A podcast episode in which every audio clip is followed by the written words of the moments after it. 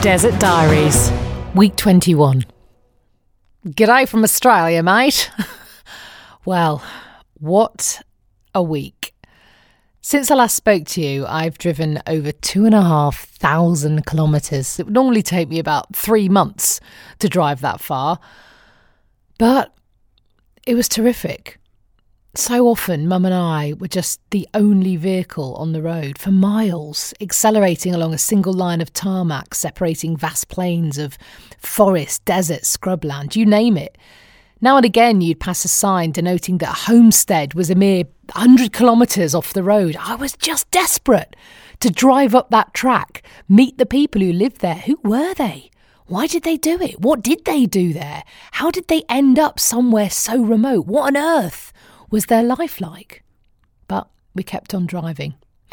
We headed north from Carnarvon on day three to Coral Bay, a teeny fishing town I last visited in 1991, a place which held such incredible memories of being a carefree teenager on the adventure of a lifetime. I'd always hoped to go back there one day, but I never imagined it would have happened on this trip, and I never imagined it would have been under these circumstances. Now, how can I even describe it to you? Sand's so white and powdery it feels like you're skipping through icing sugar. Water's so clear in more shades of blue than you can imagine existed. An incredible marine life right there on the shore. I screeched into my snorkel the first time I put my head in the ocean. I was standing chest deep in the sea and I just leant over and put my face in the water to see about eight different species of fish blue, pink, green, yellow, silver all swimming around my legs without a care. I mentioned that I'd visited Coral Bay many, many years before when travelling with the American boy in my teens. And during times when my mum was resting, I went for walks and found myself sitting or standing in places that I'd been in the exact same spot under such different circumstances more than 25 years before. At times like that, it's impossible not to think about your life. Think about the choices you've made, the mistakes you've made, your regrets. What would my 19 year old self think of me now? Of course, I've made mistakes. I've done things I'd never do again, things that I'm not proud of. But regrets? No. I thought about choices I've made in my life, dreams I've followed, risks I've taken, and I'm glad.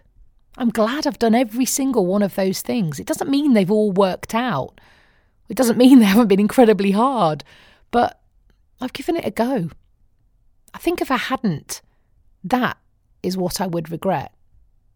I think the 19 year old me would think I've done all right. There's so much I could share with you. Watching England win the rugby in a tiny beachside bar, sparring with a bunch of Aussies who were supporting Tonga. My mum really loves the rugby, so she was so chuffed when she realised this little corner of Australia was showing the match. She ate fresh barramundi and drank beer, and I just loved seeing her so happy. Heading back south, we pulled into an old telegraph station and I heard the brummy twinge in the woman's voice who ran it. Turns out she grew up just a couple of miles from Mum in Birmingham at the same time. The world can be such a small place. She and Mum had a great time chatting and reminiscing. I'll be honest, at times it was really tough. Mum was only a week out of surgery and she was still getting really tired, and on occasions she was in a lot of discomfort and pain. One night I lay away wondering if I'd just made a massive mistake taking the trip at all. Mum was crying out from the nerve damage from her operation.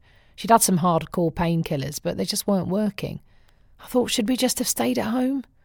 But then, as Mum said, I'd still be in pain if I was in Perth, and we wouldn't have seen all the wonderful things we've seen. And it has been just magic. From big red kangaroo I saw out the windows of the van one morning when I was brushing my teeth, to the four baby emus I slowed down to let cross on a deserted highway. From the spectacular and slightly alarming Pinnacles Desert, which made me feel like I was in an episode of Doctor Who, I'm really sure those rocks were actually moving when I wasn't looking. Right down to our final dip in the ocean on the final day of the trip in the brilliantly named Hangover Bay. Memories have been made. I've got an Instagram story you can go and have a look at, at Sam Walker Radio, if you do fancy seeing any of our adventures. Come and let me know what you think. It was with a heavy heart then that we returned Bruce, our camper van, back to the rental company. As I was driving down the highway to take him back, I just had this mad fantasy about turning around and just driving back up north to the wilds, wondering how far I could get until the rental form caught up with us. But of course, there's the not so small matter of two little people who've been really good for Daddy for the last few weeks. But now they're asking, when's Mummy coming home? So, home's where I'm heading. It's been a really hard decision. So much about Mum's cancer and future treatment just isn't clear yet. I thought she'd be three weeks post op now and well on the mend, but instead we don't know, well, anything about the future months. I wish by staying longer it would all be clearer, but that in itself might take many more weeks, and I'm a mum too, as well as a daughter, and I'm really aware that they need me now, as well as my husband, He probably needs to go and sit down in a darkened room on his own for a while.